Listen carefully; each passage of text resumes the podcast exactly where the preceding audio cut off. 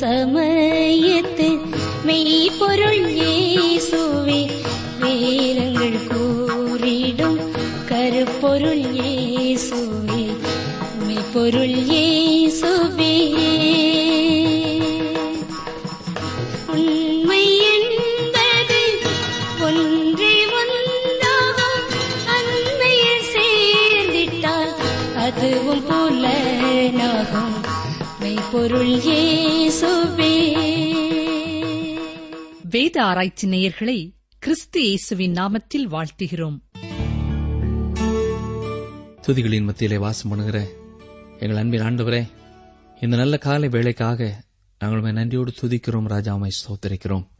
நேற்றும் இன்றும் என்றும் மாறாதவரே சர்வ வல்லமை உள்ளவரே உம்மை வாழ்த்துகிறோம் உம்மை வணங்குகிறோம் ராஜா.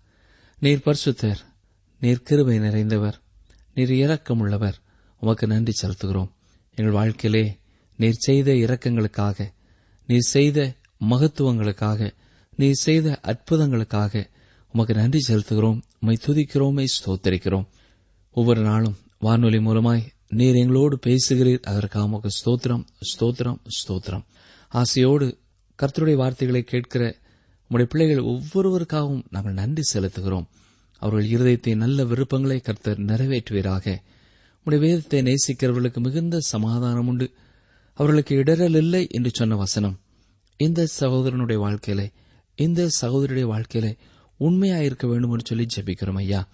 இந்த நாட்களிலேயும் வானொலி மூலமாக உம்மை குறித்து கேள்விப்பட்டு உம்மை விசுவாசித்து பாவ மன்னிப்பின் நிச்சயத்தையும் ரட்சிப்பின் சந்தோஷத்தையும் பெற்றுக் கொண்டிருக்கிற எங்களுக்கு அருமையான சகோதர சகோதரிகள் ஒவ்வொருவருக்காக உமக்கு நன்றி செலுத்துகிறோமை துதிக்கிறோமை ஸ்தோத்திரிக்கிறோம் ராஜா.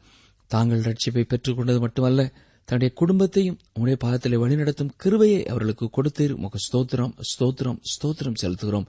இன்னமும் ஆண்டவராய் இயேசு கிறிஸ்துவை உள்ளத்தின் ஆழத்திலே விசுவாசித்தும் வெளியே அதை குறித்து சொல்ல முடியாமல் இருக்கிற ரகசியமான கிறிஸ்தவர்களாயிருக்கிற ஒவ்வொருவருக்காக நாங்கள் பாரத்தோடு செபிக்கிறோம் கர்த்தர்தாமியுடைய பிள்ளைகள் வெளியரங்கமான சாட்சிகளாய் வருவதற்கேற்ற வாய்ப்புகளை கிருபைகளை தைரியத்தை ஞானத்தை சூழ்நிலைகளை கத்தர் ஏற்படுத்தி கொடுக்க வேண்டும் என்று கேட்கிறோம்.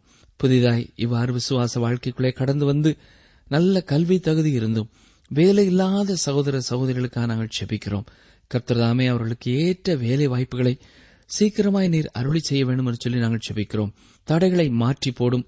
அந்த வேலை கிடைப்பதற்கு அவர்கள் என்ன செய்ய வேண்டும் என்ற ஞான இருதயத்தை கொடுத்து அவர்களை நீர் ஒவ்வொரு நாளும் வழிநடத்த வேண்டும் என்று சொல்லி நாங்கள் செபிக்கிறோம். அன்றுவரே சோர்ந்து போகிறவர்களுக்காக நாங்கள் செபிக்கிறோம். பற்பலவிதமான நெருக்கங்களினாலே மற்றவருடைய வார்த்தைகளினாலே சூழ்நிலைகளினாலே சோர்ந்து போயிருக்கிற பிள்ளைகளை நீர் தட்டி எழுப்ப வேண்டும் என்று சொல்லி நாங்கள் செபிக்கிறோம். உமக்கு காத்திருக்க. அன்றுவரே உம்முடைய பலனை பெற்று உமக்குள்ளே வல்லமையான ஒரு வாழ்க்கை வாழ நேரே அவர்களுக்கு உதவி செய்தரலும் அவர்கள் வாழ்க்கையிலே வருகிற எல்லா காரியங்களையும் கர்த்தர் அறிந்திருக்கிறீர் என்பதை புரிந்து கொள்ள உதவி செய்தரலும் தாங்களே பாரங்களை சுமக்காமல் தங்கள் பாரங்களை உண்மையிலே போட்டு உண்மையிலே இழைப்பார நீர் அவர்களுக்கு கற்றுக் கொடுக்க வேண்டும் என்று சொல்லி செபிக்கிறோம் திருமணமாகி பல ஆண்டுகள் ஆனாலும் குழந்தை இல்லையே என்ற ஏக்கத்தோடு இருக்கிற பெற்றோருக்காக நாங்கள் செபிக்கிறோம் கர்த்தர் தாமே நம்முடைய பிள்ளைகளுக்கு இறங்கி குழந்தை செல்வங்களை தர வேண்டும் என்று கேட்கிறோம். அதற்கு தடையாயிருக்கிற எல்லா காரியங்களையும் இயேசுவின் வல்லமுள்ள நாமத்தினாலே நாங்கள் அத்தமாய்க்கு ஜெபிக்கிறோம் ஐயா. இன்றைக்கு விசுவாசத்தோடு ஜெபிக்கிற பிள்ளைகளுக்கு கர்த்தர் ஒரு அற்புதத்தை செய்ய வேண்டும் என்று சொல்லி நாங்கள் ஜெபிக்கிறோம்.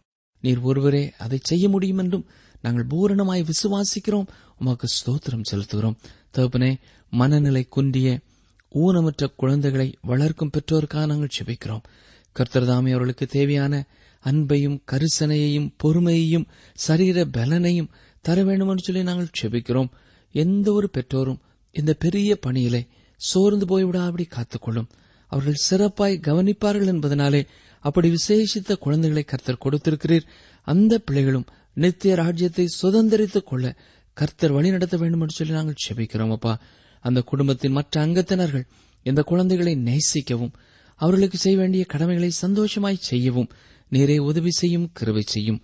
இன்னமும் வீடு கட்டுவதற்காக கடன் வாங்கி அடைக்க முடியாமல் கஷ்டப்படுகிற பிள்ளைகளுக்காக நாங்கள் ஜெபிக்கிறோம். அன்றுவரே நீர் அவர்கள் கடனை திரும்பச் செலுத்துவதற்கான வாய்ப்புகளை அறிந்திருக்கிறீர்.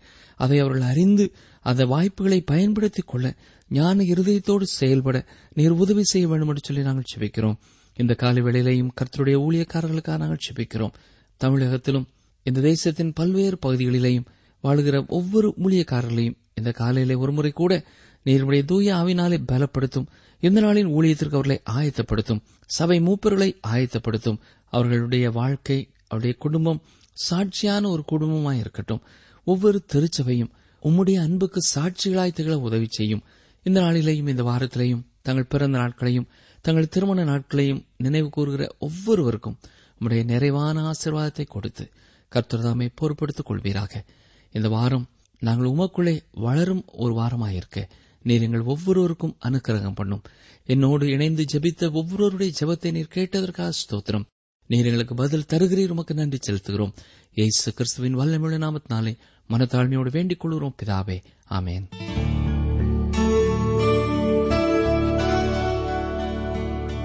பிரியமானவர்களே இன்று நாம் ஓசியா இரண்டாம் அதிகாரம் முதலாம் வசனம் முதல் பதினாறாம் வசனம் வரை சிந்திக்கப் போகிறோம். இந்த அதிகாரம் இஸ்ரேல் தேசத்தை குறித்த குறிப்பிடத்தக்க ஐந்தாவது தீர்க்க தரிசனத்தோடு ஆரம்பமாகிறது. ஓசியா முதலாம் அதிகாரம் கடைசி இரண்டு வசனங்களிலே இஸ்ரேல் தேசத்தை குறித்த நான்கு தீர்க்க தரிசனங்களை பார்த்தோம். ஒருமுறை கூட அதை ஞாபகப்படுத்திக் கொள்வோமா? முதலாவதாக இஸ்ரேல் ஜனங்கள் எண்ணிக்கையில் பலத்து பெருகுவார்கள். இரண்டாவதாக அந்த தேசத்திலே மக்கள் தேவனை நோக்கி திரும்புவார்கள்.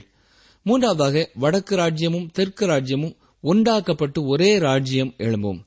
நான்காவதாக அவர்கள் தங்களுக்கு ஒரு அதிபதியை ஏற்படுத்துவார்கள். அவர்தான் மேசியாவான இயேசு கிறிஸ்து அங்கே ஐந்தாவதாக நாம் பார்க்கும் தீர்க்க தரிசனத்தை கவனி ஆஹா. இங்கே இரண்டாம் அதிகாரம் முதலாம் வசனத்தில் நாம் பார்க்கிற ஐந்தாவது தீர்க்க தரிசனத்தை கவனியுங்கள். வசனம் ஒன்று உங்கள் சகோதரரை பார்த்து அம்மி என்றும் உங்கள் சகோதரிகளை பார்த்து ருஹாமா என்றும் சொல்லுங்கள். அம்மி என்றால் என் ஜனங்கள் என்றும் ருஹாமா என்றால் இரக்கம் பெற்றவர்கள் என்றும் பொருள். கர்த்தர் என்ன சொல்கிறார்? நாள் ஒன்று வருகிறது. அப்பொழுது இஸ்ரேல் ஜனங்களை பார்த்து மீண்டும் அவர் நீங்கள் என் ஜனங்கள் என்று கூறுவார். பிரிமானவர்களே தேவன் இஸ்ரேல் தேசத்தோடு இன்னமும் செயல்பட்டு முடிக்கவில்லை. இதை குறித்து மேலும் மூன்றாம் அதிகாரத்திலேயும் பார்க்க போகிறோம். இதை நாம் மிக தெளிவாக புரிந்து கொள்ள வேண்டும். ஓசியா இரண்டாம் அதிகாரம் இரண்டாம் வசனம். உங்கள் தாயோடே வழக்காடுங்கள். அவள் எனக்கு மனைவியுமல்ல நான் அவளுக்கு புருஷனும் அல்ல. அவள் தன் வேசித்தனங்களை தன் முகத்தினின்றும் தன் உபச்சாரங்களை தன் ஸ்தனங்களின் நடுவே நின்றும் விலைக்கு போட கடவுள். வழக்காடுங்கள் என்பது மிகவும் வலிமையான ஒரு வார்த்தை. ஏனென்றால் இஸ்ரேல் மக்கள் கோமேரை போல தேவனுக்கு உண்மையற்றவர்களாகி மீண்டும் விக்கிரக வணக்கத்திற்கு சென்று விட்டார்கள் ஆவிக்குரிய உபச்சாரத்திலே போய்விட்டார்கள். இங்கே தேவன் கோமேரின் பாவத்தை இஸ்ரவேல் ஜனங்களோடு ஒப்பிட்டு கூறுகிறார். ஓசியா ஒரு பெண்ணை திருமணம் செய்தார். அவள் விபச்சாரியாய் போனாலும் அவர் அவளை திருமணம் செய்தார். அவர் அவ்வாறு அவளை திருமணம் செய்து மூன்று குழந்தைகளை பெற்றெடுத்த பின் மீண்டும் தன் விபச்சார தொழிலுக்கு திரும்பிவிட்டாள். என்றாலும் ஓசியா அவளை எக்காலத்திலும் நேசித்தார். உலகத்திலே கொலையோ கொள்ளையோ பொய்யோ பெரிய பாவமாக கருதப்படுகிறதில்லை. வேத வசனங்களை படிக்கும் பொழுதும் ஒரு மனுஷனோ மனுஷியோ செய்யக்கூடிய பாவம் தன்னை நேசித்தவர்களுக்கு உண்மையற்றவர்களாய் போய்விடுவது. ஒரு கிறிஸ்தவன் செய்யக்கூடிய மிகப்பெரிய பாவம் என்ன? நம்மை நேசித்து நம்மை ரட்சித்து நம்மை மீட்டெடுத்த கர்த்தருக்கு உண்மையற்றவர்களாய் நாம் போகும்பொழுது மிக அதிகமாக நாம் அவரை துக்கப்படுத்துகிறோம். கர்த்தர் இங்கே என்ன சொல்கிறார் உங்கள் தாயினிடத்திலே செல்லுங்கள். அவளோடு வழக்காடுங்கள். அவள் மீண்டும் திரும்பி என்னிடத்திலே வரும்படி சொல்லுங்கள். இஸ்ரேல் தேசம் தனது விக்கிரக வணக்கங்களிலிருந்து என்னிடமாய் திரும்பட்டும் என்கிறார். ஒரு காலத்திலே ஆண்டவருடைய அன்பை அறிந்து அவருடைய ரட்சிப்பின் சந்தோஷத்தை அனுபவித்து இன்று தேவனை விட்டு தூரம் போய்விட்ட அருமையான சகோதரனை சகோதரியே நீங்கள் மீண்டும் அவரண்டை திரும்பி வர வேண்டும் என்றே இன்றும் அவர் நம்மை அழைக்கிறார். ஓசியா இரண்டாம் அதிகாரம் மூன்றாம் வசனத்தை கவனியுங்கள்.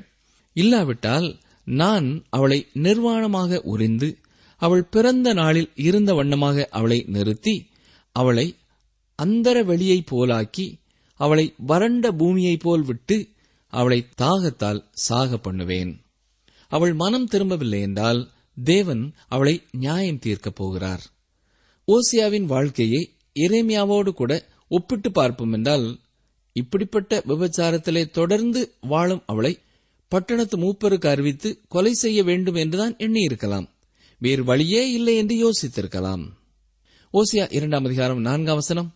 அவளுடைய பிள்ளைகள் சோர பிள்ளைகளாகையால் அவர்களுக்கு இறங்காதிருப்பேன் இப்பொழுது இந்த தேசத்தின் பாவத்தை குறித்து கர்த்தர் சொல்லும் பொழுது அது தேசமாக உருவெடுப்பதற்கு அடிப்படையான தனிப்பட்ட ஜனங்களுடைய வாழ்க்கை தொடர்பாய் பேசுகிறார். அவர்களை சோர பிள்ளைகள் என்கிறார். தான் அவளை நியாயம் தீர்ப்பேன் என்றும் கூறுகிறார். ஓசியாவின் நாட்களிலே முழு இஸ்ரவேல் தேசம் விக்கிரக ஆராதனைக்கு திரும்பிவிட்டது. இஸ்ரேல் ஜனங்களின் பிள்ளைகளுடைய வாழ்க்கையிலே தேவன் இரக்கம் காட்ட மாட்டார் என்கிறார். ஏனென்றால் அவர்கள் எல்லாருமே சோர பிள்ளைகள்.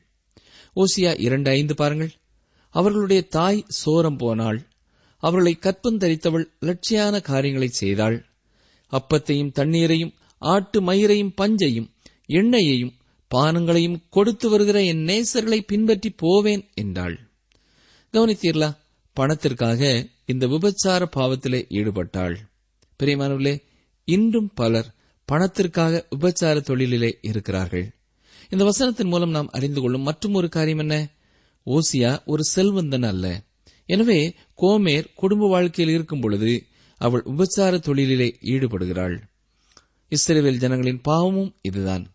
அவர்கள் விக்கிரக வணக்கத்திற்கு திரும்பிவிட்டார்கள். அது ஆவிக்குரிய வாழ்க்கையின் விபச்சார பாவமாகும். அடிப்படை தேவையான அப்பமும் தண்ணீரும் எனக்கு கொடுப்பவர்களை பின்பற்றுவேன் என்றாள். அப்பமும் தண்ணீரும் அடிப்படையான காரியங்கள். ஆனால் ஆட்டு மயிரும் பஞ்சும் எண்ணெயும் பானங்களும் ஆடம்பரத்தை காட்டுகிறது.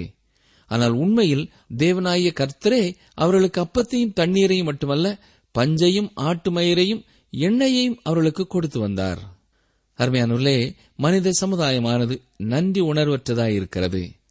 குறிப்பாக தங்களை கிறிஸ்தவர்கள் என்று சொல்லிக் கொள்கிறவர்கள் கர்த்தர் தங்களுக்கு செய்த நன்மைகளை மறந்து வாழ்கிறார்கள். விலைவாசி உயர்வை குறித்து பலர் முறுமுறுக்கலாம். நீங்களும் அவர்களிலே ஒருவர் என்றால் உங்களிடத்திலே ஒரு கேள்வி கேட்கிறேன். உங்களுக்கு ஒரு நாளுக்கு ஒரு நேர உணவாவது கிடைக்கிறதா இல்லையா? உங்கள் அலமாரியிலோ பெட்டியிலோ உடுத்த உடை இருக்கிறதா இல்லையா? ஒருவேளை இது தவிர பல ஆடம்பரங்களும் உங்களுக்கு இருக்கலாம். இவைகள் எல்லாவற்றையும் உங்களுக்கு கொடுத்தது யார்? ஒருவேளை நீங்கள் சொல்லலாம் நான் அறிவுள்ளவன் கடினமாய் உழைப்பவன் நானே எனக்காக இவை எல்லாவற்றையும் சம்பாதித்தேன் என்று கூறலாம். பிரியமானவர்களே உங்களுக்கு ஒரு செய்தி சொல்ல விரும்புகிறேன். இந்த அத்தனை பொருட்களையும் உங்களுக்கு கொடுத்தவர் உங்கள் தேவனாகிய கர்த்தரே. அவரே உங்களுக்கு அறிவையும் புத்தியையும் ஞானத்தையும் தந்தார். இவைகளை சம்பாதிக்க உங்களுக்கு தேவையான சரீர பலத்தையும் சுகத்தையும் தந்தார். நீங்கள் இப்பொழுது செய்து கொண்டிருக்கும் வேலையை கொடுத்தவரும் அவரே. உண்மையை சொல்லப்போனால் தேவையான உணவுப் பொருட்களையும் சுத்தமான காற்றையும் தண்ணீரையும் சூரிய வெளிச்சத்தையும் படைத்து கொடுத்தவர் அவரே. என்றாலும் எத்தனை முறை நாம் நன்றியற்றவர்களாய் இருந்திருக்கிறோம். இதைவிட கேடான பாவத்தை செய்ய முடியாது பிரியமானவர்களே. இந்நாட்களிலே நம்மை சுற்றி எத்தனையோ கொடூரமான பாவங்கள் நடைபெறுகிறது என்று சொல்லலாம். ஆனால் அவைகள் எல்லாவற்றையும் விட மிக கொடுமையான பாவம் எது என்றால் கர்த்தரை அறிந்திருக்கிறவர்கள் நன்றி உணர்வற்றவர்களாய் வாழ்வதுதான். இதே செய்தித்தான் அன்று ஓசியாவும் தன் ஜனங்களுக்கு கூறினார். பாருங்கள் ஓசியா இரண்டாம் அதிகாரம் ஆறாம் வசனம். ஆகையால் இதோ நான் உன் வழியை முள்ளுகளினால் அடைப்பேன். அவள் தன் பாதைகளை கண்டுபிடிக்க கூடாதபடிக்கு மதிலை எழுப்புவேன். உலகத்திலே ஆங்காங்கே தேவனே பஞ்சங்களை அனுப்புகிறார் என்று நம்பலாம். நாம் மனம் திரும்பி கர்த்தருடைய வார்த்தையை அப்படிப்பட்ட காலங்களிலே கவனிப்போம் என்றால் உலக யுத்தங்களை நாம் செய்து கொண்டிருக்க தேவையில்லை. கர்த்தருடைய வசனத்தை மற்றவர்களுக்கு சொல்வதற்காக ஊழியக்காரர்களை அனுப்புவதற்கு பதிலாக ஒவ்வொரு இடங்களிலேயும் சமாதானத்தை காக்க வீரர்களை அனுப்ப வேண்டியதிராது. பிரியமானவர்களே நாம் இருக்கும் சூழ்நிலைகளிலே கர்த்தரை கண்டுகொள்ள வேண்டியது அவசியமானதாயிருக்கிறது அவர் நம்மை எச்சரிக்கும் பொழுது அதை நாம் உணர்ந்து கொள்ள வேண்டும். அவர் நம்மை ஆசீர்வதிக்கும் பொழுதும் நன்றி உள்ளவர்களாக வாழ உணர்வுள்ளவர்களாக இருக்க வேண்டும். ஓசியா இரண்டாம் அதிகாரம் ஏழாம் வசனம் அவள் தன் நேசர்களை பின்தொடர்ந்தும் அவர்களைச் சேர்வதில்லை. அவர்களை தேடியும் கண்டுபிடிப்பதில்லை. அப்பொழுது அவள் நான் என் முந்தின புருஷனிடத்துக்கு திரும்பி போவேன். இப்பொழுது இருக்கிறதை பார்க்கிலும் அப்பொழுது எனக்கு நன்மையாய் இருந்தது என்பாள். விபச்சார பழக்கத்திலே ஈடுபடுகிறவர்களுடைய வாழ்க்கையிலே நாள் ஒன்று வருகிறது. அவர்களது அழகு அவர்களை விட்டு கடந்து போய்விடும். அப்பொழுது யாரும் அவர்களை தேடி வரப்போவதில்லை இதுவரை தேடி வந்தவர்களும் அவர்கள் மேலிருந்த அன்பையும் பாசத்தையும் இழந்து விடுகிறார்கள். அவள் தனிமைப்படுத்தப்படுகிறாள். இதே காரியம்தான் இஸ்ரேல் மக்களுக்கும் நடக்கிறது. இப்பொழுது ஜனங்கள் என்ன சொல்கிறார்கள்? நம் தேவனிடத்திற்கு திரும்பிச் செல்வோம் என்கிறார்கள். நிகழ்ச்சியை கேட்டுக்கொண்டிருக்கிற அருமையான சகோதரனை சகோதரியே உங்கள் வாழ்க்கையிலையும் உங்கள் விருப்பம் போல வாழ்ந்துவிட்டு இப்பொழுது நீங்கள் விரும்பி செய்த காரியங்களை தொடர்ந்து செய்ய வழி இல்லாதபடியினாலே கர்த்தரிடத்திலே திரும்புகிறீர்களா? ஓசியா இரண்டாம் அதிகாரம் எட்டாம் வசனம். தனக்கு நான் தானியத்தையும் திராட்சரசத்தையும் எண்ணெயையும் கொடுத்தவர் என்றும் தனக்கு நான் வெள்ளியையும் பொன்னையும் பெருக பண்ணினவர் என்றும் அவள் அறியாமற் போனாள். அவைகளை அவர்கள் பாகாலுடையதாக்கினார்கள். தனக்கு என்று இங்கே சொல்லப்பட்டிருக்கிற வார்த்தை அவர்களுக்கு என்று கூறப்பட்டிருக்கும் என்றால் புரிந்து கொள்ள எளிதாயிருக்கும். தனக்கு என்று சொல்லப்படுவது இஸ்ரவேல் ஜனங்களையே குறிக்கிறது. வசனம் ஒன்பது பாருங்கள். ஆதலால் நான் என் தானியத்தை அதன் காலத்திலும் என் திராட்சரசத்தை அதன் காலத்திலும் திரும்ப எடுத்துக்கொண்டு அவளுடைய நிர்வாணத்தை மூடுகிறதற்கு நான் கொடுத்திருந்த ஆட்டு மயிரையும் சணலையும் திரும்ப பிடுங்கிக் கொள்ளுவேன். பிரிமானவர்களே தேவன் கொடுக்கும் எச்சரிப்பை கவனித்தீர்களா? தேவன் கொடுத்த ஆசீர்வாதங்களை எனக்கு தேவன் கொடுத்த ஆசீர்வாதங்கள் என்ற உணர்வோடு நன்றி உணர்வோடு ஸ்தோத்திரத்தோடு அனுபவியாமல் போனால் தேவன் அதை எடுத்துக்கொள்ளும் நேரம் வரலாம். தேவன் இஸ்ரவேலை நியாயம் தீர்ப்பேன் என்கிறார். இன்று வாழும் நமக்கும் இது மிக பொருத்தமான ஒரு வசனமாயிருக்கிறது நாம் நாகரிகம் அடைந்து விட்டோம் என்று எண்ணுகிறோம். ஆனால் ஓரின சேர்க்கையும் தவறான பழக்கமல்ல என்று அதிகாரப்பூர்வமாக அறிவிக்கப்படும் காலத்திலே இருக்கிறோம். கொலை செய்கிறவர்கள் தண்டிக்கப்படுகிறதில்லை. பிரம்பை கையாடாதவன் தன் மகனை பகைக்கிறான் என்று தேவன் தெளிவாய் கூறியிருந்தாலும் தவறு செய்கிற பிள்ளைகளையும் அடிக்கக்கூடாது என்று சொல்லுகிறோம். சமுதாயத்திலே தீமை விளைவிக்கிறவர்களையும் சமுதாயத்திலே வாழ அனுமதிக்கிறோம். இது எதை காட்டுகிறது? நம்முடைய ஒழுக்க நெறியை நாம் இழந்து கீழ் நோக்கி போய்க் கொண்டிருக்கிறோம். எத்தனையோ நியாயாதிபதிகள் நீதிபதிகள் சட்டங்களை குறித்து எவ்வளவோ படித்திருக்கிறார்கள். ஆனால் ஒரு தேசத்தின் சட்டத்தை விட அதற்கு மேலாக தேவன் செயல்படுகிறார் என்பதை அறியாமல் இருக்கிறார்கள். தவறான மனிதர்கள் பொறுப்பிலே இருக்கும் பொழுது தவறான சட்டங்கள் உருவாகும் பொழுது தேவன் அவர்களுக்கு மேலும் ஆளுகை செய்கிறவராய் இருக்கிறார். ஓசியா இரண்டாம் அதிகாரம் பத்து முதல் பதிமூன்றாம் வசனம் வரை கவனியுங்கள். இப்பொழுது அவளுடைய நேசர்களின் கண்களுக்கு முன்பாக அவளுடைய அவலட்சணத்தை வெளிப்படுத்துவேன். ஒருவரும் அவளை என் கைக்கு நீங்களாக்கி விடுவிப்பதில்லை. அவளுடைய எல்லா மகிழ்ச்சியையும் அவளுடைய பண்டிகைகளையும் அவளுடைய மாத பிறப்புகளையும் அவளுடைய ஓய்வு நாட்களையும் சபை கூடுகிற அவளுடைய எல்லா ஆசரிப்புகளையும் ஒளிய பண்ணுவேன். என் நேசர்கள் எனக்கு கொடுத்த பணயம் என்று அவள் சொன்ன அவளுடைய திராட்சை செடிகளையும் அவளுடைய அத்தி மரங்களையும் நான் பாழாக்கி அவைகளை காடாய் போக பண்ணுவேன். காட்டு மிருகங்கள் அவைகளை தின்னும். அவள் பாகால்களுக்கு தூபம் காட்டி தன் நெற்றி பட்டங்களினாலும் தன் ஆபரணங்களினாலும் தன்னை சிங்காரித்துக் கொண்டு தன் நேசரை பின்தொடர்ந்து என்னை மறந்து போன நாட்களின் நிமித்தம் அவளை விசாரிப்பேன் என்று கர்த்தர் சொல்லுகிறார். ஆம் அருமையானவர்களே இந்த உலகத்திலே மிகப்பெரிய பாவம் ஏது தெரியுமா? உங்களையும் என்னையும் படைத்த கடவுளை நாம் மறந்து போவது. நம்மை நேசிக்கும் கர்த்தரை நாம் மறந்து போவது. நம்மை மீட்டு எடுத்த ரட்சகரை நாம் மறந்து போவது. கடவுளை தேட எனக்கு நேரமில்லை என்று சொல்லி ஓடிக்கொண்டிருக்கிற எனக்கு அருமையான சகோதரனை சகோதரியே இன்றும் கர்த்தர் உங்களை தேடி வருகிறார். ஓசியா இரண்டாம் அதிகாரம் பதினான்கு பதினைந்தாம் அவசரங்கள் ஆயினும் இதோ நான் அவளுக்கு நயங்காட்டி அவளை வனாந்தரத்தில் அழைத்துக் கொண்டு போய் அவளோட பட்சமாய் பேசி அவ்விடத்திலிருந்து அவளுக்கு அவளுடைய திராட்சைத் தோட்டங்களையும் நம்பிக்கையின் வாசலாக ஆகோரின் பள்ளத்தாக்கையும் கொடுப்பேன். அப்பொழுது அவள் அங்கே தன் இளவயதின் நாட்களிலும் தான் எய்த்து தேசத்திலிருந்து வந்த நாளிலும் பாடினது போல் பாடுவாள். ஆகோரின் பள்ளத்தாக்கு என்றால் என்ன தெரியுமா? பிரச்சனைகளின் பள்ளத்தாக்கு கஷ்டங்கள் துன்பங்கள் பாடுகள்.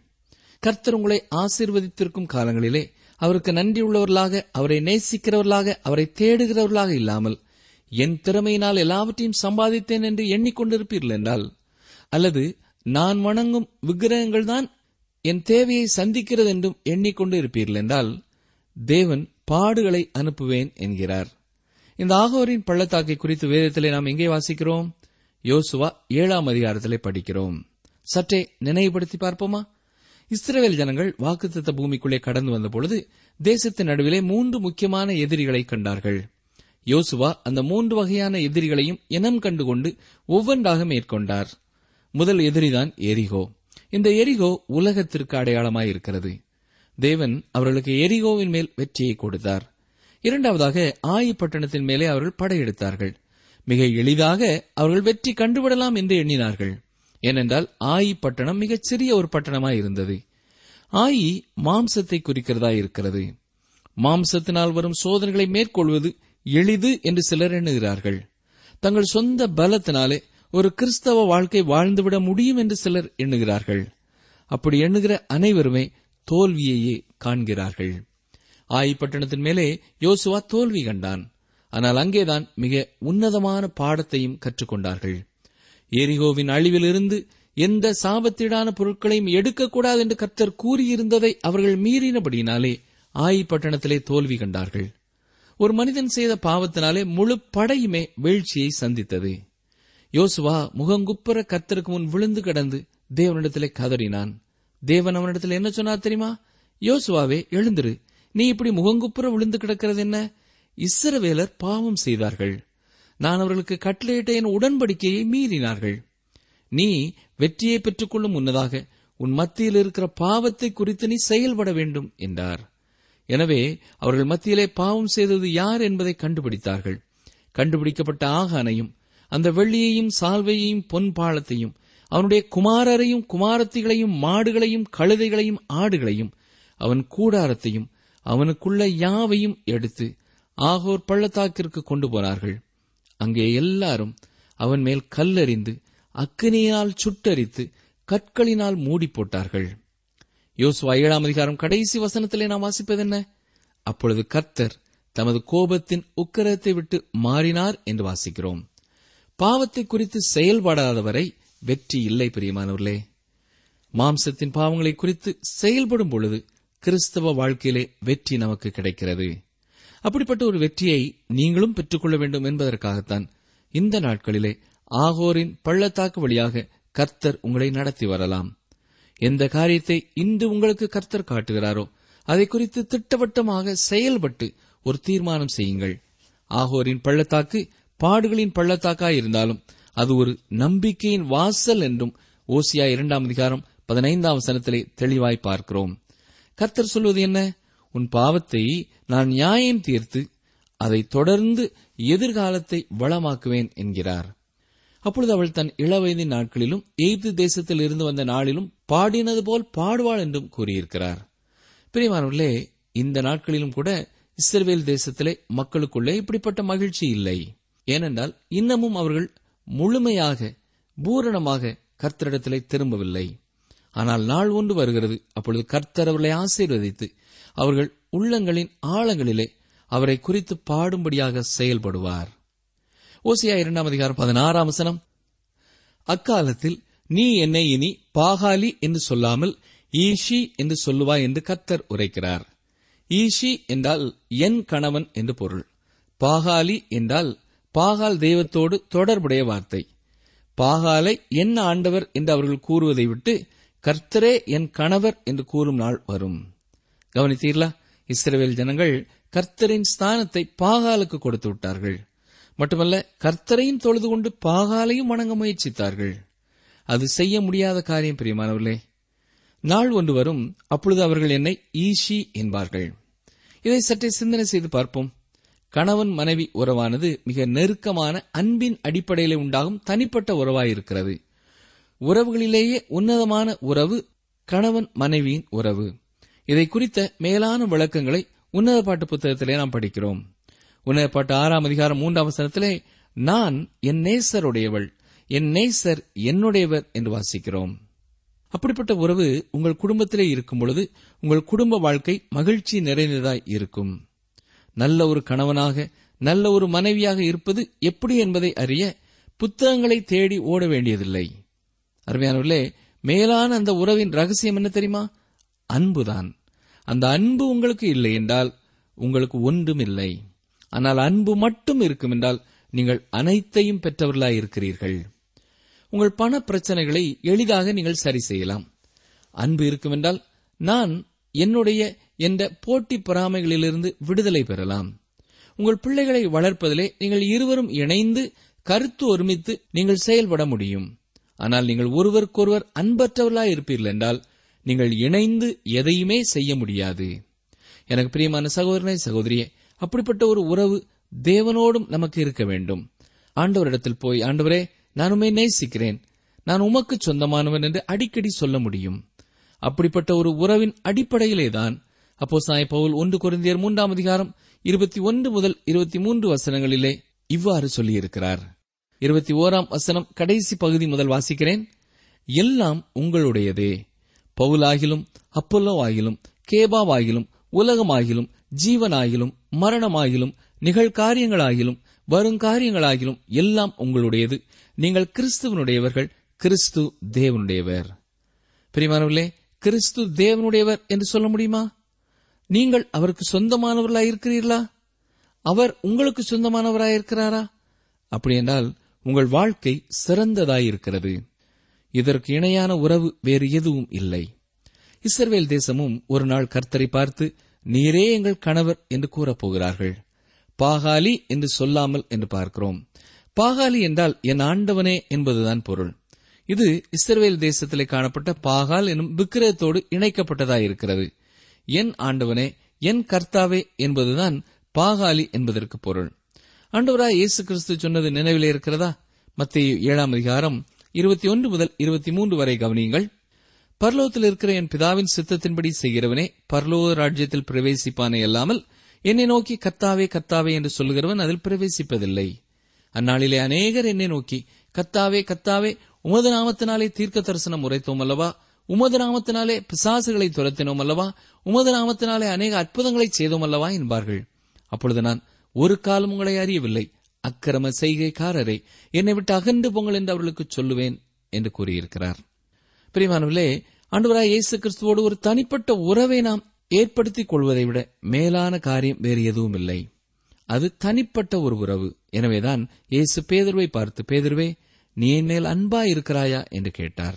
நிகழ்ச்சி கேட்டுக்கொண்டிருக்கிற அருமையான சகோதரனை சகோதரியே இன்று உங்களுக்கும் உங்களை படைத்த ஆண்டோருக்கும் இடையேயான உறவு எப்படிப்பட்டதா இருக்கிறது? அவர் உங்களை பார்த்து என்னுடைய மகன் என்னுடைய மகள் என்று சொல்கிறாரா நான் கர்த்தருடைய பிள்ளை என்ற நிச்சயம் உங்களுக்கு இருக்கிறதா?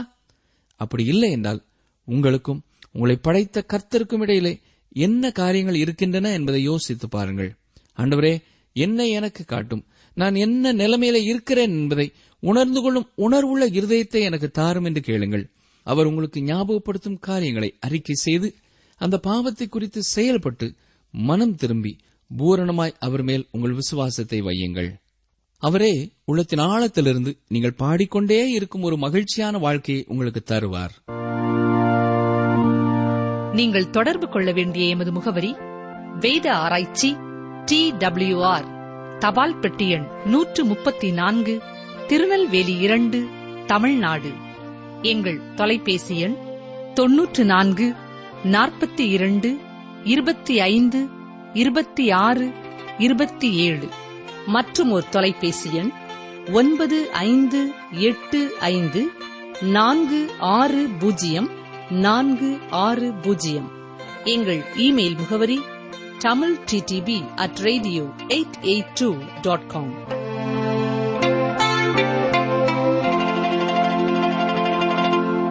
சமாதானத்தின் கர்த்தர் தாமே எப்பொழுதும் சகல விதத்திலும் உங்களுக்கு சமாதானத்தை தந்தருளுவாராக. இரண்டு தெசலோனிக்கேயர் மூன்று பதினாறு. சமாதானத்தின் கர்த்தர் தாமே எப்பொழுதும் சகல விதத்திலும் உங்களுக்கு சமாதானத்தை தந்தருளுவாராக. இரண்டு தெசலோனிக்கேயர் மூன்று பதினாறு.